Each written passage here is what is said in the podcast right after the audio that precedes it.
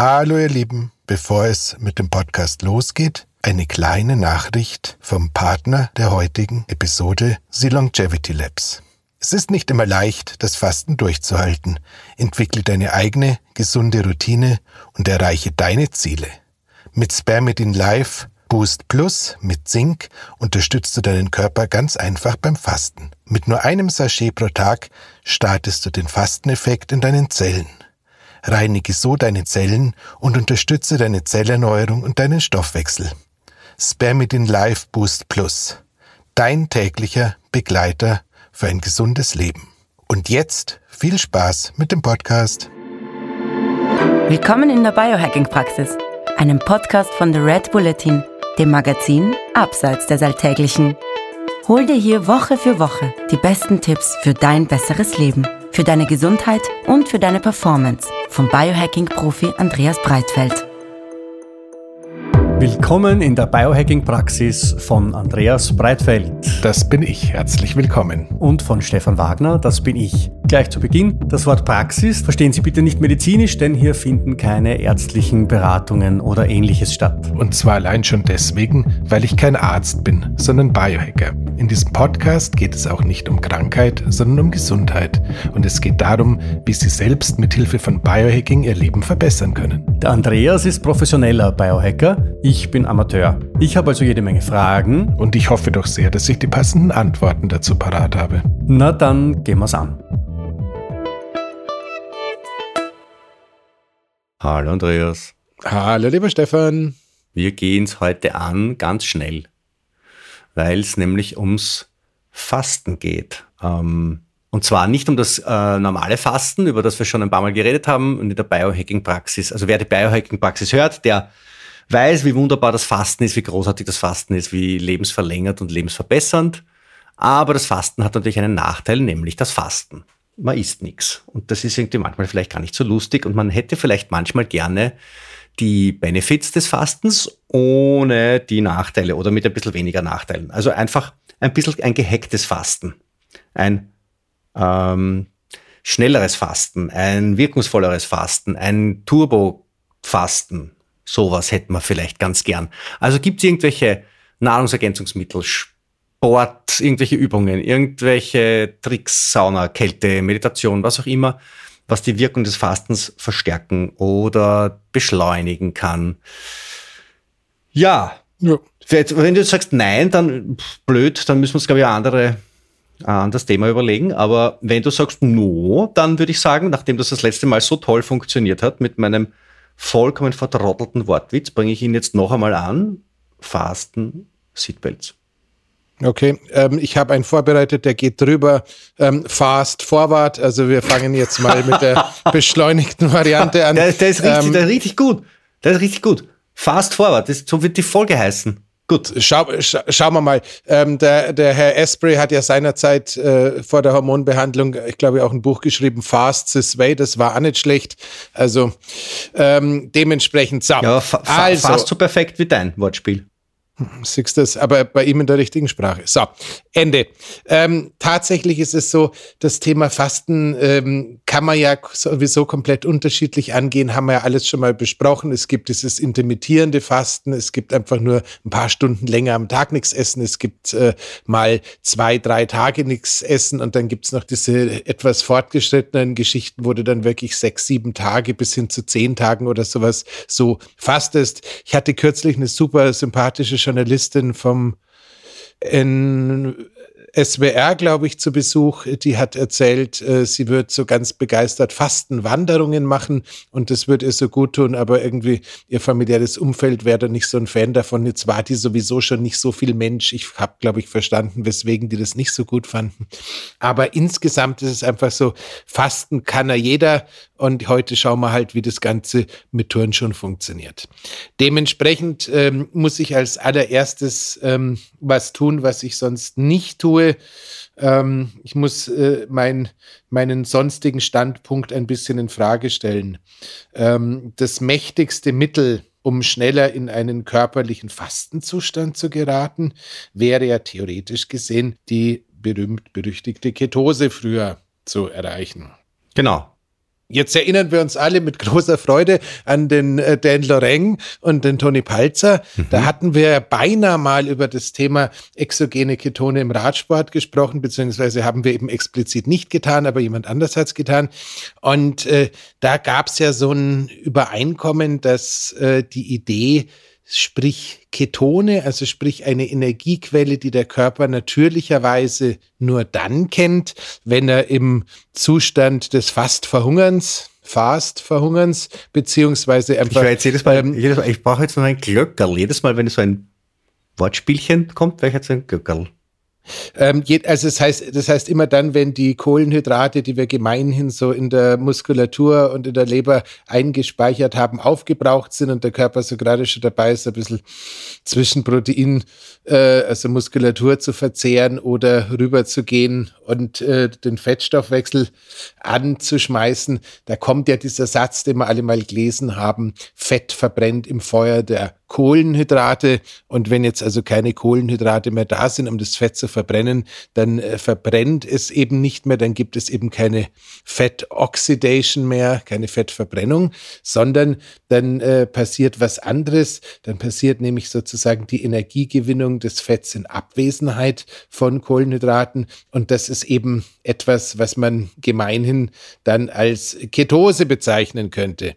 Diese Ketonkörper, wie gesagt, dauern normalerweise 2-3 Tage, sind ziemlich nervig, und wenn die mal da sind, dann führen sie zu diesem wunderbaren Fasten-High, was wir so alle kennen. Das heißt, es ist dann dieses beschwingte, bisschen klar im Kopf sein, bisschen mehr Energie haben. Ja, wir wissen es aus den anderen Episoden, da ist auch immer eine gewisse Überdosis Cortisol mit im Spiel, die einfach vom Körper mit dem Hinweis, ey, Alter, ich verhungere, damit reingespritzt wird sozusagen. Aber zurück zum Thema.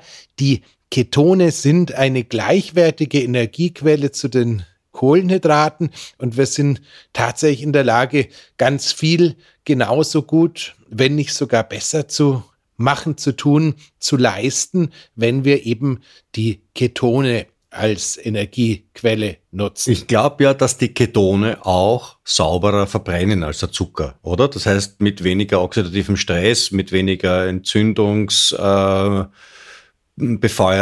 und so weiter. Also die an sich gelten Ketone ja auch also die ketogene Ernährung gilt ja auch als antientzündlich im Gegensatz zur zuckerreichen Ernährung. Ja, jetzt ist das natürlich schon alles ein bisschen komplizierter, als man es gemeinhin glauben würde. Ich hatte vorgestern, ich denke mal, einen der weltgrößten, also nicht Körpergröße, sondern so intellektuell, Experten zum Thema NAD+ zum Abendessen in München, ein gar nicht mehr so junger Mann, der irgendwie normalerweise auf den Caymans residiert und dank dem ich jetzt Zugang zum besten NAD+ vermutlich in Europa habe, also namenloser Gast, ich danke dir, der hat mir ganz fürchterlich viel über die Auswirkung von NAD+ beispielsweise zu einer, ja, Aufmerksamkeit, Defizitstörung, so ADHS oder sowas nahegebracht, weil er gemeint hat, es könnte durchaus sein, dass ich mit dem ADHS so ein bisschen in Kontakt gekommen wäre, so wegen dem einen oder anderen Feature, das man mir teilweise anmerkt.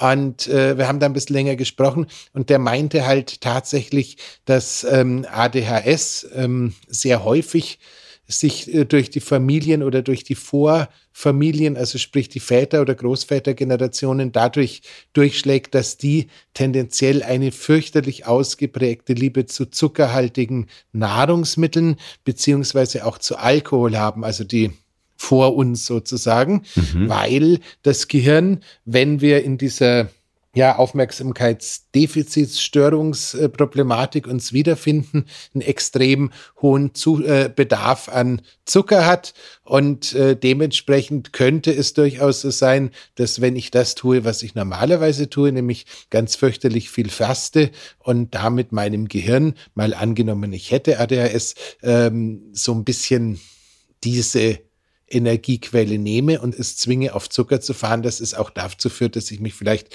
einen Tacken besser konzentrieren kann, einen Tacken fokussierter bin oder ein bisschen mehr so funktioniere, wie ich mir das manchmal wünschen würde. Du zwingst, ohne Zucker zu fahren, nicht auf Zucker. Genau. Ja. Entschuldigung, genau. Ja. Da merken wir es schon. Das war ein verstecktes genau. Eingeständnis. Was will ich damit sagen? Offensichtlich ist mit Zucker teilweise einfach das, was die Natur als erstes machen möchte. Und tatsächlich ist aber ohne Zucker teilweise das, was der Natur viel mehr entgegenkommen würde. Nichtsdestotrotz möchte ich schon darauf hinweisen, dass der Aufwand, den der Körper betreiben muss, um in Abwesenheit von Carbs in irgendeiner Weise Energie zu gewinnen, der ist exorbitant hoch. Und tatsächlich ist es schon so, im Sinne einer Evolution, im Sinne eines Überlebendes der Stärkeren in der Art und Fortpflanzung und hast du nicht gesehen, ist es tendenziell natürlich schon immer Favorit gewesen, die Energiequellen zu nutzen, die einigermaßen leicht sind. Also wenn beim Energiegewinnen Energie zu sparen, auch schon. Genau. Wenn einer sagt, wir sind von Natur aus dafür geboren, dass wir alle ständig in der Ketose sind, Nasenbohrer, genau, ausgestorben wärst. Es ist auf der einen Seite eine Überlebensfähigkeit des Menschen, nicht von Zucker abhängig zu sein. Und es ist zweitens nach wie vor so, dass wir, wenn wir diese Fähigkeit jetzt dadurch, dass wir uns permanent irgendwas Zuckerhaltiges ins Maul schieben, wenn wir diese Fähigkeit verlieren, dann tut uns das natürlich auch nicht gut. Zu 100%. Ja. Und jetzt kommen wir zur ersten These. Deswegen könnte es durchaus sinnvoll sein, zum Einleiten einer Fastenphase sozusagen auf exogene Ketone zurückzugreifen. Normalerweise sage ich immer, ich halte von exogenen Ketonen nicht sonderlich viel. Ich war zu früh auf zu vielen Multilevel-Marketing-Veranstaltungen in Amerika, entweder direkt oder virtuell, wo übergewichtige amerikanische Hausfrauen, die idealerweise noch ein bisschen stärker pigmentiert waren, noch übergewichtigeren amerikanischen Hausfrauen, die das auch waren und sehr stark geschminkt dabei, gerne immer Ketone verkauft haben, um damit abnehmen zu können. Die haben dann die Ketone zur Torte dazu gegessen. Genau. Aber bitte mit Sahne. Genau, und zwar wirklich in der Kombination. Und ich glaube, das, was da passiert ist, war tatsächlich etwas, was von der Natur nicht gewünscht und nicht vorgesehen ist und wo ich auch tatsächlich Angst vor den Nebenwirkungen habe. Das ist dann tatsächlich das Gegenstück zum Atomkrieg auf Stoffwechselbasis, oder? Genau. Ich meine jetzt nicht, dass bei solchen Conventions dann normalerweise irgendwelche Super-Popstars aufgetreten sind. Das war auch noch interessant. Aber ich meinte tatsächlich diese komplette Überversorgung von unterschiedlichen Nahrungs- oder Energiequellen. Ich verstehe, das ist komplett unnatürlich, wenn der Körper Zucker hat und dann Zucker als Energiequelle zur Verfügung hat. Und er bekommt zusätzlich Ketone, die er ja eigentlich nur dann selber bildet, wenn er keinen Zucker hat. Dann kriegt er eine Menge an Energie zugeführt, mit der er überhaupt nichts anfangen kann. Und was dann passiert auf Dauer, wollen wir nicht ganz genau wissen. Weil wenn wir schon wissen, was passiert, wenn man dauerhaft zu viel Zucker kriegt, also das wissen wir ja ziemlich genau, da beginnt die Krankheit mit von A wie Alzheimer bis Z, wie ich weiß gar nicht, welche Krankheiten wie mit Z es gibt, zerplatzen. Aber das ist ja dann, wenn ich mir das nur vorstelle, was da passieren kann, dann ist das ja ganz blöd. Ja, ich halte so ein bisschen Abstand von dem ganz großen Kinderschreck, aber definitiv ist es so. Da bin ich. Aber definitiv ist es so, auf Dauer ist keine so wahnsinnig gute Idee, wenn man jetzt irgendwie, klar, Sportler im Wettkampf, alles fein, Sportler ab und zu mal auf einer Trainingsfahrt, wenn man das doch im Radsport einsetzen würde oder vergleichbaren Sportarten, Ultraläufer oder sowas. Ich sehe ein, dass es da Momente gibt, wo man vielleicht einmal was ein bisschen anders ausprobieren muss, aber das sind sowieso extremste Stoffwechsellagen. Und ja, ich finde es eine großartige Idee, eine Fastenwoche oder vielleicht sogar einen längeren Zeitraum damit zu beginnen, dass man exogene Ketone zuführt. Aber eben, wenn man keinen Zucker gegessen hat. Genau. Also das ist das Wesentliche. Das Ziel wäre beispielsweise am was weiß denn ich, Freitag noch in München zu Abend zu essen oder in Salzburg zu Abend zu essen oder wo auch immer und sich dann an den Ort zu begeben, wo man vielleicht so eine Fastenwoche oder 2 so Fastenwochen begeht, weil tatsächlich ist es so, wenn Fasten länger als 2 Tage dauert, halte ich es auch nach wie vor für eine super Idee, das irgendwie begleitet und mit ein bisschen Rundumprogramm und in einer anderen Atmosphäre zu machen. Und angenommen, so wie es angeblich in München am Tegernsee, aber ich weiß nicht in welcher Klinik, deswegen kann ich es auch nicht in den Shownotes verlinken, weil wenn ich es wüsste, hätte ich das Zeug schon. Aber angeblich gibt es in München, im Münchner Raum eine Klinik, die Fastenwochen damit beginnt, dass die Leute exogene Ketone per Infusion verabreicht bekommen. Mhm. Und das finde ich jetzt erst einmal fürchterlich genial, weil da bist du halt quasi ab der Stunde 1, das heißt, wenn die letzte Mahlzeit soweit durchverdaut ist und die Ausscheidung nach dem durch Verdauen abgeschlossen ist, hinter dir liegt, bist du quasi viel, viel schneller schon an dem Punkt angelangt, wo der Körper wirklich im Fastenzustand ist. Das heißt, du hast diesen Fastenkater nicht, du hast diese ersten 2 Tage, wo die Handbremse angezogen ist und man trotzdem irgendwie versucht, Gas zu geben. Die Keto-Grippe. Das fällt alles weg. Genau. Oder was? Das fällt komplett raus. Okay. Und das finde ich per se mal lustig. Das heißt, wenn ihr das jetzt hört und bei einer dieser, mir wirklich zutiefst nicht sympathischen Multilevel-Marketing-Firmen, die so exogene Ketone auch in Deutschland so und der Schweiz und in Österreich zwischenzeitlich verkaufen, einen Bekannten habt, der euch schon immer genervt hat, dass ihr das unbedingt mal ausprobieren soll oder muss, dann macht es mal für eine kurze Zeit und sagt tatsächlich, okay, das wäre jetzt eine gute Idee für 3 Tage exogene Ketone beizuführen. Also das finde ich super. Alles, was darüber hinausgeht, braucht man eher weniger, aber das wäre schon ganz schön geil. So, das heißt aber, ich mache jetzt meine letzte Mahlzeit, ganz normal, da esse ich, was mir halt gerade einfällt, inklusive egal Nudeln, Reis, Brot, alles, was der Herrgott verboten hat. So, und am nächsten Tag in der Früh mache ich vielleicht eine kleine Sporteinheit, damit diese Glykogenspeicher ein bisschen angeschabt werden, gehe ein bisschen spazieren und esse halt nichts mit Kohlenhydraten oder vielleicht noch besser gar nichts. Und dann irgendwann einmal werfe ich ein paar so exogene Ketone ein. Und damit wird der Schritt, den der Körper dann eigentlich mühsam selbst übernehmen müsste, in den Abschied vom Kohlenhydratstoffwechsel hinein in das mühsame Tal des ketogenen Stoffwechsels wird erleichtert, weil man eben diese exogenen Körper zuführt am Anfang als so einen, so wie man früher beim Auto noch so ein Ladekabel hatte. Genau. Mhm. Das heißt, das ist schon mal. Also ein Starterkabel hat es damals noch geheißen, nicht genau. Ladekabel. Ist das genau. Noch. Inzwischen gibt es sogar so Battery Packs, die man im Handschuhfach haben kann, um das Gleiche zu erledigen, wenn man kein Elektroauto hat. Also die Welt wird immer schneller. Mhm. Egal. Das heißt, man kann auch tatsächlich, da könnte man fast hin vermitteln, wobei ich weiß nicht, ob der das noch hat. Es gibt den Ergomax heißen die in den Niederlanden. Das ist so ein Supplemente-Dealer, mit dem ich nichts zu tun habe, der viel aus Amiland holt.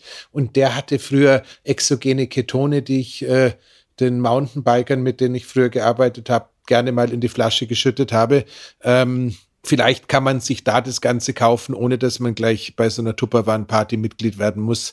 Könnte sogar noch interessanter sein. Also Takeaway 1 zum langen Fastenbeginn. Super Idee, tatsächlich mit exogenen Ketonen zu arbeiten. Zum langen Fastenbeginn 2, wenn man es ganz perfekt machen möchte, bin ich nach wie vor ein Fan von all dem, was im klassischen Fasten zu Beginn von so einer langen Phase schon gemacht wird. Das heißt, da könnte jetzt wahlweise sowas wie ein bisschen Glaubersalz ganz schön sein, um diese Entleerungsprozesse zu beschleunigen. Da könnte auch theoretisch gesehen ein Kaffeeeinlauf oder was Ähnliches geeignet sein, um diese Prozesse zu beschleunigen. Muss man alles nicht machen. Aber wenn man sagt, ich möchte jetzt die nächsten 7 oder gar 10 Tage ohne feste Nahrung sein und möchte das Ganze ernsthaft machen, würde ich einfach versuchen, das Maximale rauszuholen. Das unterstützt den Körper aber jetzt nicht dabei, in den anderen Stoffwechsel rüber zu switchen, sondern das hat eher diese Entgiftungsgeschichte. Genau, einfach ein sauberes Blatt Papier. Das nächste ist unabhängig von der reinen Fastengrippe, habe ja ich immer den Eindruck, dass wenn man ins Fasten reingegangen ist und das Ganze sich so ein bisschen weiterzieht, haben wir, glaube ich, auch das letzte Mal schon erwähnt, dass dann durch die in den Fettzellen aufgetretenen Unannehmlichkeiten, also sprich Dinge, die der Körper nicht los wird, die irgendwie ihm giftig erscheinen, packt er bekanntlich ins Depotfett mit rein. Mhm. Wenn ich das Depotfett abbaue, dann kommt da teilweise schon eine ganze Menge Mist hoch. Das heißt, auch wenn ich sonst exogene Binder wie wir hatten, glaube ich, das letzte Mal Aktivkohle, wir hatten Zellulit, wir hatten Bentonit, hatten das ganze Zeug. Zeolit. Dein innerer Widerstand gegen Zeolit manifestiert sich sogar in der Aussprache. Ja. Geriebenes Steinmehl, also ganz weit vorne. Aber ja, könnte man jetzt durchaus sagen, setze ich für die Zeit ein. Mhm. Das nächste wäre tatsächlich das Thema. Und beschleunigt das aber nicht, sondern verstärkt diese reinigende Wirkung. Genau, verstärkt die Reinigung, nimmt die Dinge weg. Wirklich beschleunigen im Sinne von sowas Ähnliches wie exogene Ketone, aber nicht so hochwertig, könnte auch tatsächlich sein, dass man irgendwie nochmal so am ersten Tag und am zweiten Tag ein bisschen mit C8-Öl arbeitet, also spricht mit diesem, wir denken an alle Episoden zum Thema Biohacking oder Bulletproof-Kaffee, MCT-Öl, mittelkettiges Fettöl und da das eben besonders hochwertige, das C8. Also wenn die exogenen Ketone quasi der Mittelstürmer sind, die das Tor schießen, dann sind die C8 und MCT-Öle, die sind das Mittelfeld, die das Tor vorbereiten, oder? Das heißt, das bringt den Körper an den Rand der Ketose, aber den Schritt selber muss er dann schon machen. Okay, Genau das. So ist das korrekt gesagt. Heute bin ich in Metaphernform, glaube ich. Ja, ich bin froh, dass wir so ein harmloses Thema wie Fasten erwischt haben. Du bist heute auch ganz gut drauf, muss ich gestehen. Kokain. Das ist immer Kokain. Okay, also weiter im Text. Tatsächlich, weil wir es gerade schon mit Kokain hatten, der Gebrauch von Substanzen und Fasten bietet sich tatsächlich überhaupt nicht an, würde ich auch nicht machen. Was ich jetzt tatsächlich machen würde, um noch ein bisschen das Ganze wirklich wertvoller zu gestalten, ich hatte es vorher mit der Fastenwanderwoche von der wahnsinnig sympathischen Redakteurin gehabt. Das finde ich eine unglaublich gute Idee. Das heißt, niederenergetische Aktivitäten wie Spazieren gehen, Wandern, von mir aus auch gerne Yoga, Blackroll, Faszientraining, whatever, da quasi begleitend durchzuführen, um einerseits dem Stoffwechsel die Chance zu geben, ein bisschen aktiver zu sein, als wenn man nur mit dem Buch in der Hand auf dem Sofa ruht, ist eine sehr, sehr gute Idee, weil es schlicht und ergreifend den gesamten Prozess beschleunigt und wahrscheinlich auch moderat hilft, die letzten verbliebenen Kohlenhydrate in Tacken schneller loszuwerden, sofern das überhaupt möglich ist. Also das wäre jetzt noch so eine Geschichte, die ich mit reingepackt hätte. Entschuldige, wenn ich unterbreche. Aber wenn ich jetzt zu Beginn eines Fastenzyklus, also wenn ich jetzt irgendwie längere Zeit schon nichts gegessen habe, 1, 2, 3, 4 Stunden, und dann mache ich ein kleines Workout oder ein kleines HIIT-Training, oder ich unternehme einen längeren, zügigen Spaziergang, dann ist das doch auch irgendwie super, weil damit werden die Glykogenreserven ja auch geleert. Und wenn kein Glykogen-Nachschub da ist, also kein Zucker, was macht der Körper denn dann, oder? Naja. Das ist eh nicht unlogisch gedacht. Ich würde nur einfach die Intensität so ein bisschen sanfter gestalten wollen, weil, soweit wir uns richtig erinnern, ist ab einer gewissen Intensität des Trainings halt die bevorzugte Energiequelle oder die leichter zu bekommen ist vor dem Fett immer noch das Protein und damit der Muskelabbau. Und den mag ich heute nicht, den kann ich nicht ausstehen. Ja. Das ist das Einzige. Also ein bisschen das Gaspedal mit Vorsicht durchdrücken und dann sind wir da dabei. Okay. Tatsächlich kommt jetzt was bisschen Irres. Ich würde Fasten tatsächlich mit Atmung gezielt begleiten, wenn es schneller gehen soll. Letzten Endes wissen wir oder sollten wir wissen, auch wenn ich es wahrscheinlich bis heute nicht so erklären kann, dass man es wirklich gut versteht, dass eigentlich die Fettzelle, die man beim Fasten vielleicht loswerden möchte oder definitiv loswerden wird, letzten Endes ja abgeatmet wird. Das heißt, im Endeffekt ist es so, wenn man versucht herauszufinden, wo das Fett eigentlich ausgestoßen wird, dann geht es tatsächlich nicht über den Magen-Darm-Trakt aus dem Körper raus, sondern das, was von der Fett- zur Energieumwandlung übrig geblieben ist, ist letzten Endes Atemausatmgas. Okay. Das kann man sich jetzt tatsächlich auch zunutze machen und wir denken an den Patrick McKeown und den Oxygen Advantage oder Erfolgsfaktor Sauerstoff, glaube ich, heißt es im Deutschen, der ja sogar festgestellt hat, dass die richtige Atmung, ich denke, es war die Nasenatmung, sogar einen Beitrag dazu leisten kann, dass man ohnehin leichter wird. Und ich würde tatsächlich als Fastenbeschleuniger das Thema gezielte Nasenatmung, gezielten Fokus auf die Ausatmung für jeden Moment, den man nicht gerade spricht oder summt oder singt, nutzen, weil die Zeit zum Essen hat man ja praktischerweise eliminiert. Und wenn man jetzt zum Beispiel spazieren geht und sich während des Spazierengehens dann so für 20, 30 Schritte das schmerzhafte Atemanhalten auferlegt, das hast du doch auch einmal, glaube ich, erzählt, dass man damit, war da auch ein Zusammenhang mit Abnehmen oder nicht? Habe ich das irgendwie falsch abgelegt in meinen...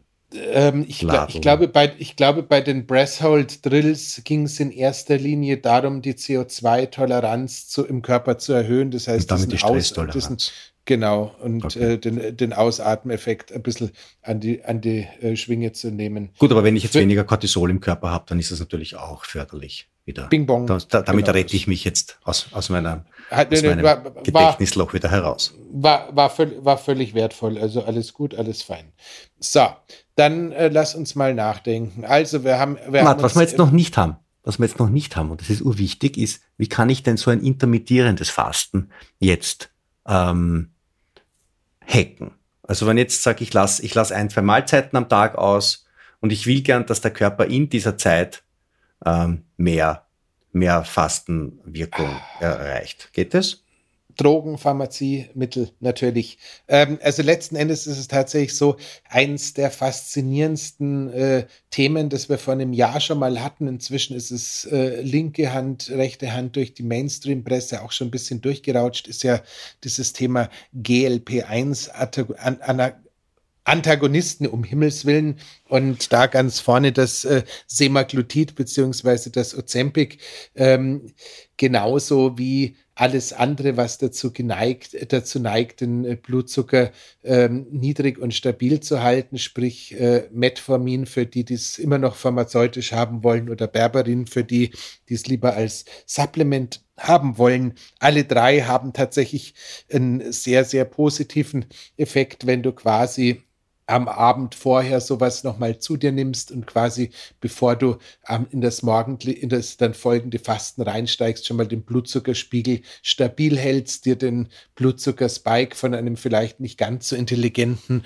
Abendessen vor dem Fasten ersparst und damit schon mal ein bisschen konstanter reingehst. Ich gehe sogar so weit, dass ich behaupten würde, dass aufgrund der unglaublich spannenden Wirkungen von gerade Berberin, also dem Supplement, also dem niederschwelligsten von den dreien, auf den Sirtuin-Pathway und da, oh mein Gott, genau genommen auf SIRT1, wenn wir in Bälde die Longevity Reloaded Folge aufnehmen, da auch nochmal ein bisschen genauer erklärt werden wird. Aber wenn wir davon ausgehen, dass eben Berberin uns das SIRT1 aktiviert, dann wäre das quasi schon ein Start des Fastens, bevor wir mit dem Fasten anfangen, weil SIRT1 letzten Endes dann zu diesem großen Mysterium führt, dass das ganze Fasten auch zu so einem energetisch-mystischen Wunderding macht, nämlich SIRT1 produziert NAD+, also sprich die Substanz, wegen der ich vor einigen Tagen einen großartigen Abend mit dem Mann von den Cayman Islands verbringen durfte. Jetzt würde sich wieder die Frage stellen, was bringt uns NAD+, Klammer auf, das wird auch wieder die Longevity-Folge sein, aber letzten Endes bringt sie uns definitiv Energie und höchstwahrscheinlich neben Energie auch weniger Haarverlust. Also für alle, die nicht Breitfeld heißen, bei mir ist definitiv zu spät, aber NAD+ scheint ein Wundermittel zu sein und dementsprechend nehmt vor dem Fasten ein wenig Berberin. Wir geben ja hier keine Empfehlungen, wie viel, aber mich ereilen immer so viele Fragen nach, wie viel. Deswegen würde ich mich jetzt ausnahmsweise mal darauf festlegen, dass ich sagen würde, wenn ich Berberin vor dem Fasten nehmen würde, würde ich 500 Milligramm nehmen. Allerdings könnte ich euch nicht sagen, von welchem Lieferanten, weil das ich immer hatte, das Dihydroberberin, das scheint es nicht mehr zu geben. Das war ein bisschen geiler als die anderen. Und von denen, die es jetzt momentan am Markt gibt, habe ich keinen, dem ich vertraue.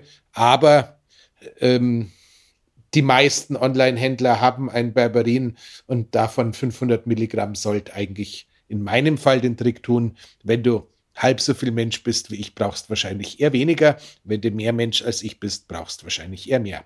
Gut, aber vom Berberin wachsen dann keine Haare. Nur vom NAD. Genau, nein, das NAD wird durch das Berberin theoretisch gesehen gefördert, die körpereigene Produktion, der Körper recycelt ja NAD+, und dementsprechend wäre das jetzt schon in der Summe eine ganz schön lustige Karawane, die man da lostreten kann. Mhm. Ich meine, das Lustige ist, dass du verweist jetzt immer wieder auf die Longevity-Folge, die noch aufgenommen werden will, die abgedatete. Fasten und Longevity sind ja sehr eng thematisch miteinander verbunden. Wir fasten ja nicht zuletzt, damit unsere zelleigenen Reinigungsprogramme angeworfen werden, dass irgendwie ein angefallener Zellmüll, Zellschrott entsorgt wird, verbrannt wird, dass das durch Autophagie alles wieder, dass wir da quasi unsere Recycling-Prozesse anwerfen. Genau dies. Und nichtsdestotrotz, ich merke gerade, nachdem wir jetzt unser Biohacking-Buch so wir haben es schon fertig, der Verlag noch nicht, sagen wir so, hinter uns gebracht haben, dass mich das Thema Longevity gerade einen Tacken mehr interessiert, als es lange getan hat. Und aber stopp, wir sind beim Fasten. Also wie gesagt, ja, da kommt bald was. Du schießt da gerade deine nächste Lieblingsfolge ab, du hörst. Pass ein bisschen auf. Ja, ich merk's schon. Ja. Genau. Also, das heißt, das Thema Berberin würde ich tatsächlich mal als lustig und sinnvoll empfinden, klar. Wenn ich jetzt, ich frage ganz konkret nach, weil ich bin der Blödeste im Raum, inklusive aller Zuhörerinnen und Zuhörer. Berberin nehme ich am Abend, wenn ich am nächsten Tag vorhabe, zu fasten, also intermittierend zu fasten. Genau. Du kannst Berberin, wenn du normal lebst, morgens und abends mit der gleichen Dosis zu dir nehmen. Wenn du großen Wert auf deine Muskeln legst und Angst hast, dass Berberin genauso wie Metformin die maximale Leistungsfähigkeit einen Tacken runterschalten könnte, da gibt es ein paar Studien, die legen diesen Verdacht nahe, dann würdest du es immer nur abends nehmen, dass du es am nächsten Tag so einigermaßen wieder aus dem Stoffwechsel wieder draußen hast, wenn du möglich sportlich aktiv bist. Und wenn du jetzt wirklich fastest, würde ich es tatsächlich, ja, mit gutem Gewissen lieber am Abend vorher nehmen und dann vielleicht auf einer etwas niederen Stufe noch ins Fasten reinfahren, aber beim intermittierenden Fasten ist kein Problem. Cool, super. Das ist faszinierend. Ach Gott, Faszientraining ist auch schön. Apropos Training. Hat Training jetzt tatsächlich, wir haben es vorhin schon gesagt, nicht zu heftig, weil sonst wird an den Proteinreserven geknabbert, was wir nicht wollen. Aber Sport, moderater Sport, ist ein Fastenturbo. Das können wir auch auf die Liste so richtig schön aufnehmen. Wie ist denn das mit Schlaf und Kälte und Hitze? also ganz kurz noch, also wirklich maximal diese Zone 2 Cardio. Also dann, wenn es irgendwie so ist, dass wenn du mit der Partnerin oder mit dem Partner Sport machst und dabei nicht mehr in der Lage bist, dich entspannt zu unterhalten, dann hast du was falsch gemacht. Also es okay. muss wirklich niederschwellig bleiben, sonst kommen wir uns da ein bisschen im Weg. Dann Wärme, Kälte, Feuer, Licht. Also bitte gerne, aber halt nur, was sich gut anfühlt. Es gibt jetzt keinen, diejenigen von euch, die ab und zu oder ständig oder wie auch immer mit so einem CGM, mit so einem Continuous Glucose Monitor gearbeitet haben oder arbeiten, die werden wahrscheinlich festgestellt haben, dass es selten einen so schönen Insulinspike gibt wie in der Infrarotkabine beziehungsweise in der Sauna. Oder ich sehe gerade so faszinierende Werte. Ich habe mein altes Indoor-Cycle jetzt in die Clearlight-Kabine reingestellt. Das heißt, ich fahre jetzt in der Infrarotkabine Fahrrad. Meine Oma fährt im Hühnerstall Motorrad. Das hat eine Vielzahl von Vorteilen. Das hat die Oma auch gesagt. Ja, der ging es wahrscheinlich auch so. Ich hab teilweise so gefroren in der Kabine. Und da ich ja die Große habe und auch ab und zu mal verrückte Sportler vorbeikommen, ist das jetzt tatsächlich so. Ein Indoor-Cycle in der Infrarotkabine ist eine, vorausgesetzt, das Ding ist groß genug, unglaublich interessante Geschichte. Jetzt ehrlich, inwiefern? Bevor ich jetzt den Witz anbringe, dass du dir ja in der Sauna, wenn dir so kalt ist, die Wim Hof Eisbadeunterwäsche anziehen könntest, die sicherlich zumindest manche neuralgische Körperstellen wärmen könnte. Nachdem ich den jetzt angebracht habe, was ist so leiwand dran, in der Infrarotkabine zu radeln? Die Leute spitzen draußen die Ohren, weil ich sehe schon mindestens die Hälfte unserer männlichen Hörer überlegen jetzt schon, ob sich ihr Heimtrainer in der Sauna ausgeht. Ja, sag mal so, der eine Teil ist tatsächlich, dass du wenn du Herzfrequenz spezifisch trainierst, bei einer sehr niedrigen Arbeitsladung schon ziemlich interessante Zone 3, Zone 4 Herzfrequenzwerte erreichst. Das heißt, selbst weniger körperliche Arbeit wird vom Herz-Kreislauf-System als intensiver wahrgenommen. Das kann, gerade wenn du irgendwie noch den zweiten Tag Muskelkater hast, aber irgendwie was ein bisschen Cardio machen möchtest, nach einem schweren Krafttraining oder sowas sehr lustig sein. Zweitens ist es halt einfach so, die Durchblutung ist durch die Wärme ohnehin schon angeregt. Das heißt, es fühlt sich tatsächlich einen Tacken besser an, und Punkt 3 ist schlicht und ergreifend, das ist halt eine schöne Resilienzübung und ich glaube immer noch, der Big Wave Surfer, wir hatten ihn in der letzten Episode auch schon. Wir haben ihn in jeder, der Laird Hamilton ist der neue David Huberman, in jeder Folge kommt er vor. Nein, die sind ja alle aus der gleichen Blase. Also das ist ja alles die Rick Rubin Family.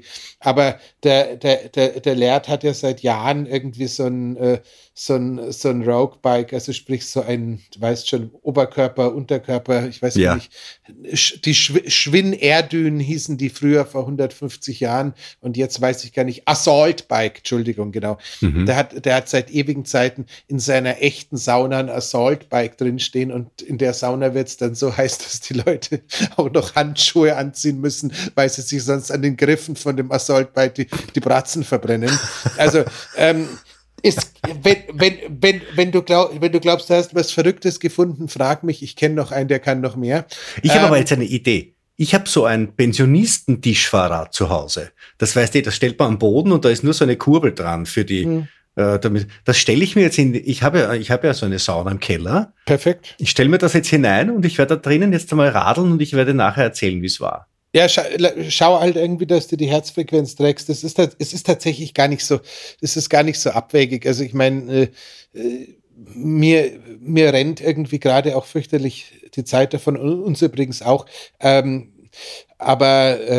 Ich merke halt, teilweise habe ich die Wahl, ob ich jetzt irgendwie Cardio oder Pseudo-Cardio mache oder irgendwie sowas wie Sauna. Und wenn ich beides kombiniere, finde ich es halt einfach super. Also super. Egal. Gut, weiter. So, weiter. Die Leute wollen ihr Fasten hacken. Kälte kannst machen, Kälte wird aber nicht groß was tun, um irgendwas zu beschleunigen, weil wir haben das ja irgendwann vor vielen 1000 Folgen schon mal festgestellt, dass eigentlich für den Umbau von weißem in braunes Fett dieses fürchterliche Hormon benötigt wird, das man tatsächlich nur beim Schüttelfrosteln produziert, und ganz ehrlich, Kälte, Cold Water Exposure bis zum Schüttelfrost und sich dann selbst wieder aufwärmen und das Ganze 15 Mal wiederholen nach ein paar Tagen Fasten. Ich glaube, da fliegen mir gerade gefühlt die Mittelfinger entgegen. Also da muss der echt dann schon ein bisschen härter drauf sein. Also so viele Hörerinnen und Hörer haben, die Zahlen sind super, aber so viele Hörerinnen und Hörer haben wir auch wieder nicht, dass wir jetzt die Hälfte davon umbringen wollten. Das wäre blöd. Genau, also das heißt, da müssen wir schon professionell denken. Das heißt, da würde ich dann sagen, ad libitum, wie man so schön sagt, tendenziell aber, wenn jetzt gerade nicht Familienplanung im Vordergrund steht, zumindest bei unserem Hörer, nicht der Hörerin, dann würde ich da so Sachen wie heiße Bäder, Whirlpool und ähnliches, nicht im Sinne von hat jetzt einen riesen fastenbeschleunigten Wert, sondern einfach hat einen riesen Qualitätswert, würde ich in so Phasen nochmal explizit mit reingestellt haben wollen, um ehrlich zu sein. Erzähl weiter, ich möchte jetzt gern so schnell wie möglich in meine Sauna mit meinem Pensionistenfahrrad. Okay. Genau, ne, ich erwarte mindestens ein Foto, am liebsten sogar ein Video von dir. Ja. Vielleicht können wir sogar die Leihball so abstimmen, dass wir beide die gleichen Leopard-Badehosen anhaben. Das wäre bestimmt ein wahnsinniger Ich sitze ohne Badehose in meiner Sauna, mein Lieber. Ich möchte mir jetzt gar nicht vorstellen, was da passiert, wenn ich da jetzt so in die Pedale trete. Das möchte ich mir jetzt wirklich nicht vorstellen. Sag mal so, ich als Person des beinahe öffentlichen Lebens sitze tatsächlich in dem Ding, zumindest im Lab, mit Leiberl auf dem Rad, weil das andere wollte ich nicht und würde ich nicht und könnte ich auch nicht, weil irgendwie so ganz blickisoliert ist die Mich kommt niemand besuchen, bei mir ist das wurscht. Ja. Gut, das würde das Fasten auch nicht beschleunigen, wenn jemand käme. Also insofern lassen wir das dabei. So, weiter. Lass mal nachdenken. Ja, es ist tatsächlich eine sehr schnelle Folge, fürchte ich. Ja, du musst weiter erzählen jetzt, weil ich krieg sonst das Bild nicht aus dem Kopf, wie ich nackert mit ostentativ gespreizten Beinen auf dem Pensionisten-Ergometer da in der Sauna sitzt. Bitte. Stefan, Manspreading geht gar nicht mehr. Es ist 2023. So, genau. Aber jetzt würde ich auch tatsächlich sagen, das war jetzt ganz schön viel an Scherz und Information gleichzeitig. Gott sei Dank bin ich heute nicht so schnell in der Auffassungsgabe. Du bist so ein Trottel manchmal. Ich meine, du hast recht. Ja, du hast recht, aber du musst es ja nicht öffentlich sagen. Manche Leute sind ja vielleicht noch nicht drauf gekommen. So. Okay. Aber jetzt ganz ehrlich, ganz ernst. Was wir natürlich haben als Superfastenbeschleuniger ist das Spermidin, oder? Das ist tatsächlich so. Auch das nimmt uns schon wieder die Fastenfolge quasi vorne weg, aber die Longevity-Folge. Die Longevity-Folge, jetzt bin ich echt durch. Aber tatsächlich wäre das Thema Spermidin auch in dem Kontext wiederzusehen. Erstens hilft es uns ein bisschen, die positiven zellverjüngenden Effekte zu starten. Mhm. Zweitens ist es auch tatsächlich so, es hat eine erstaunliche Auswirkung, wenn man es hyperdosiert. Das ist leider ein bisschen teuer, wenn man das tut, aber wenn man es hyperdosiert auf die Herzfrequenzvariabilität, das Zeug ist wirklich etwas, wo ich unglaublich viel Spaß damit habe. Und hyperdosieren heißt wie viel? Ja, nee, überdosieren machst du, wenn du am Flow Day in deiner Goodie Bag als bei Medin drin hast, das nicht von deinem Lieblingshersteller kommt, sondern von einem anderen, und du einfach mal sagst, okay, jetzt schau ich mal, was passiert, wenn ich da halbe Flaschen nehme. Also 30 Kapseln oder so, und das war tatsächlich signifikant. Also ich habe selten eine so schöne Herzfrequenzvariabilität gehabt wie nach dieser Hyperdosierung. Das heißt, liebe Freunde von den Longevity Labs, wenn ihr irgendwann mal dazu kommt, den Rohstoff etwas günstiger weitergeben zu können, da sitzt jemand in München, der hätte da ein unglaublich spannenden Versuchsaufbau zum Thema Wiederherstellung der Herzfrequenzvariabilität nach Corona-Infektion und der Hypergabe von Spermidin. Aber wie gesagt, als Fastenbegleiter großartig. Ich würde allerdings, wenn wir schon dabei sind, was man als Fastenbegleiter Großartiges machen kann, hier auch noch ganz schnell die Elektrolyte mit reinpacken.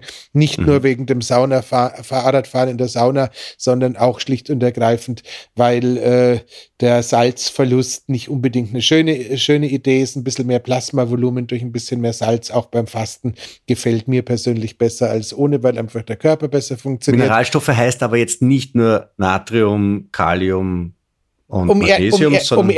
Um ehrlich zu sein, wenn man es nicht kompliziert haben möchte und ein hochwertiges Steinsalz halt ohne Fluor und ohne extra Jod in sein Morgenwasser reinschüttet, dann tut's in dem Fall den Trick schon eigentlich fast auch, wenn man genau ist. Natürlich gibt's irgendwie den... Salzmische Dave, mit dem ich auch nichts zu tun habe und dessen Produkte ich auch noch nie probiert habe, der aber halt, weil er irgendwie aus Deutschland kommt und jetzt ein Elektrolyt-Ding hat und irgendwie wohl ein rechtes Urgestein sein muss, da irgendwie ganz erfolgreich ist damit. Oder natürlich gibt es diesen Ferrari, der Elektrolyt-Elements, also ja. jeden Morgen freue ich mich drauf, dass ich saufen darf, ist es tatsächlich. Aber da ist nicht nur Natrium drin und Kalium und Magnesium, sondern da sind wahrscheinlich auch noch Spurenelemente drin, wie, ich weiß nicht, Mangan oder Ich glaube nicht. Ich habe auch den Erfinder Rob Wolf mal irgendwie in einem Podcast über sein Produkt sprechen hören und er hat mehr oder minder gesagt, das ist alles ganz entspannt, das kriegst du mit einem normalen Salz schon auch hin. Meins schmeckt halt einfach nur viel geiler. Okay. Ich habe geglaubt, man braucht so einen richtigen Mineralstoffmix mit, wie schon gesagt, Mangan, ich weiß nicht, mit Selen und Kupfer und Chrom und was ist Nein, da noch alles da würde man dann auch irgendwann mit Dr. Panda in den Streit kommen, der behauptet, sobald du irgend sowas machst, ist es kein Fasten mehr. Also insofern. Ja, das halte ich aus. Ja, der Sachin ist ein gefährlicher Fotograf. Und, wenn er nicht meiner Rotlichtsauna nahe kommt, bin ich da safe. Okay. Ich habe Angst, deswegen machen wir weiter. Nee, das heißt Spermidin bitte ja. Was macht Spermidin überhaupt? Weil Spermidin heißt ja, angeblich ist quasi ein Mittel, das ich einnehme und das Fastenprozesse bei mir auslöst, auch wenn ich gar nicht faste. Ist das ein Werbeversprechen oder ist das tatsächlich eine Tatsachenbeschreibung? Sag mal so, fairerweise muss man sagen, die ersten Studien wurden schon irgendwie so auf Fadenwurmniveau oder sowas durchgeführt. Das heißt, als man das Ganze entdeckt hatte und am Anfang beobachtet hat, war das Ganze schon so 3 bis 4 Level von der Menschenuntersuchung entfernt, aber inzwischen muss man einfach ganz klar sagen, es hat tatsächlich eine verjüngende Wirkung, es drückt da irgendwo auf den Sirtuinen rum und führt damit quasi auch zu einer Verjüngung und ich würde, wenn wir dabei sind, ich schaue gerade tatsächlich ein bisschen auf die Uhr, deswegen bin ich so ein bisschen schnell, noch das gute Fisetin in eine Fastenphase mit reinpacken, das man normalerweise so, ich glaube, nach wie vor einmal im Monat für 2 aufeinanderfolgende Tage empfehlen. 1500 Milligramm, ja. Sowas um den Dreh, das würde ich tatsächlich auch noch da reinpacken. Dazu könnte man, aber es ist tatsächlich unsere Longevity-Folge, alle NAD+-Vorstufen, also NMN oder NR, in irgendeiner Weise da auch noch in den Cocktail tun, weil, und damit haben wir das Ganze dann wieder, die Kombination aus NMN, Spermidin und Resveratrol, ist tatsächlich der Wahnsinn, wie du das jetzt mittlerweile alles aussprechen kannst. Resveratrol, das ist wie... Was meinst du, was ich nachts um 3 tue? Ich übe. Also jedenfalls, diese Troika scheint jetzt tatsächlich so gerade so der Sweatspot für Longevity zu sein, wenn man keinen NAD plus Dosing oder Microdosing macht, und wäre jetzt auch tatsächlich das, was ich als Fastenbegleiter noch sehen würde. Das heißt, im Endeffekt, wenn Breitfeld ernsthaft fastet, dann nimmt er Berberin, dann nimmt er Spermidin, dann nimmt er ein Resveratrol, dann nimmt er ein NMN und letzten Endes ist er dann auch schon fast satt vor lauter Pulver. Nee, ist er nicht, aber das wäre jetzt tatsächlich. Nimmt er so, das nur, wenn er fastet, oder nimmt er das auch, wenn er nicht fastet? Ich nehme es täglich. Und momentan ist es auch so, ich bin völlig fasziniert. Es ist auch so ein bisschen nochmal dieses NAD-Thema kurz. Ich habe jetzt irgendwie, glaube ich, ziemlich einzigartig so 1000 Milligramm Flascherl mit NAD Plus bei mir im Kühlschrank drinstehen. Die kann man mit Insulinspritzen so microdosieren. Das nimmt diese ganze Unannehmlichkeiten, die du normalerweise beim NAD über die Infusion hattest, wo es so am Brustkorb ein bisschen eng wird, gibt sackenweise Energie. Und ich glaube tatsächlich, dass diese ganzen Longevity-Faktoren, auch wenn sie uns nicht schöner oder vielleicht auch nicht länger gesund halten, dass die trotzdem ein Riesenpotenzial haben, unser Wohlbefinden auch kurzfristig zu verbessern. Und ich muss ganz ehrlich sagen, das Thema Mitochondrien, Gesundheit, Mitochondrien, Energie, was ja auch etwas ist, was wir durch die Fasterei sozusagen mit beschleunigen und was halt einfach durch die ganzen Wirkstoffe auch nochmal angekurbelt wird, das ist schon echt grandios. Und last but not least,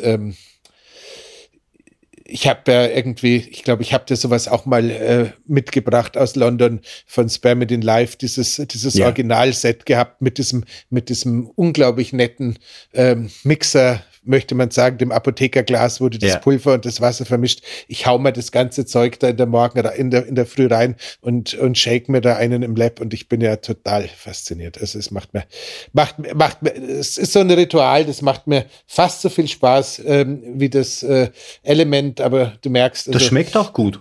Also ich habe das ja jetzt total auch 2 Wochen gemacht. Heute habe ich tatsächlich in der Früh das letzte Sachet davon gehabt in meinem Apothekerflascherl und das schmeckt so orangig, fruchtig, also angenehm. Wie gesagt, das ist, bin da auch schon ganz schön lange süchtig danach.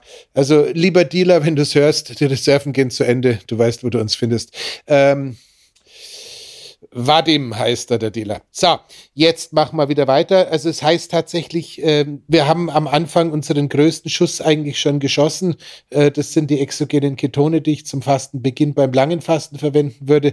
Den Rest haben wir jetzt, glaube ich, ganz schön. Gibt es irgendwelche Dosis-Anwendungen? Ich fürchte jetzt einmal, wenn ich mir jetzt vor Augen halte, wie vorsichtig man mit C8-Öl zum Beispiel umgehen muss. Nee.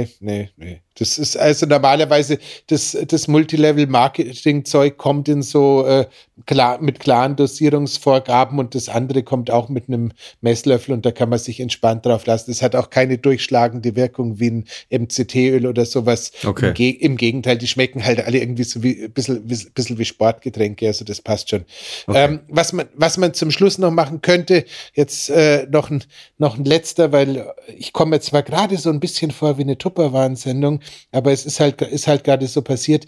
Die liebe Julia Tulipan, die wir ja beide auch gerne mögen und gut kennen, die hat offensichtlich sich ein Herz gefasst und beschlossen, dass der Breitfeld endlich mal wieder neue essentielle Aminosäuren brauchen kann und hat jetzt auch essentielle Aminosäuren ausgebracht. Und die Julia bietet einen Kurs an zum Scheinfasten. Ich habe es nur irgendwie in meinen hineingespielt gekriegt in meine Timeline.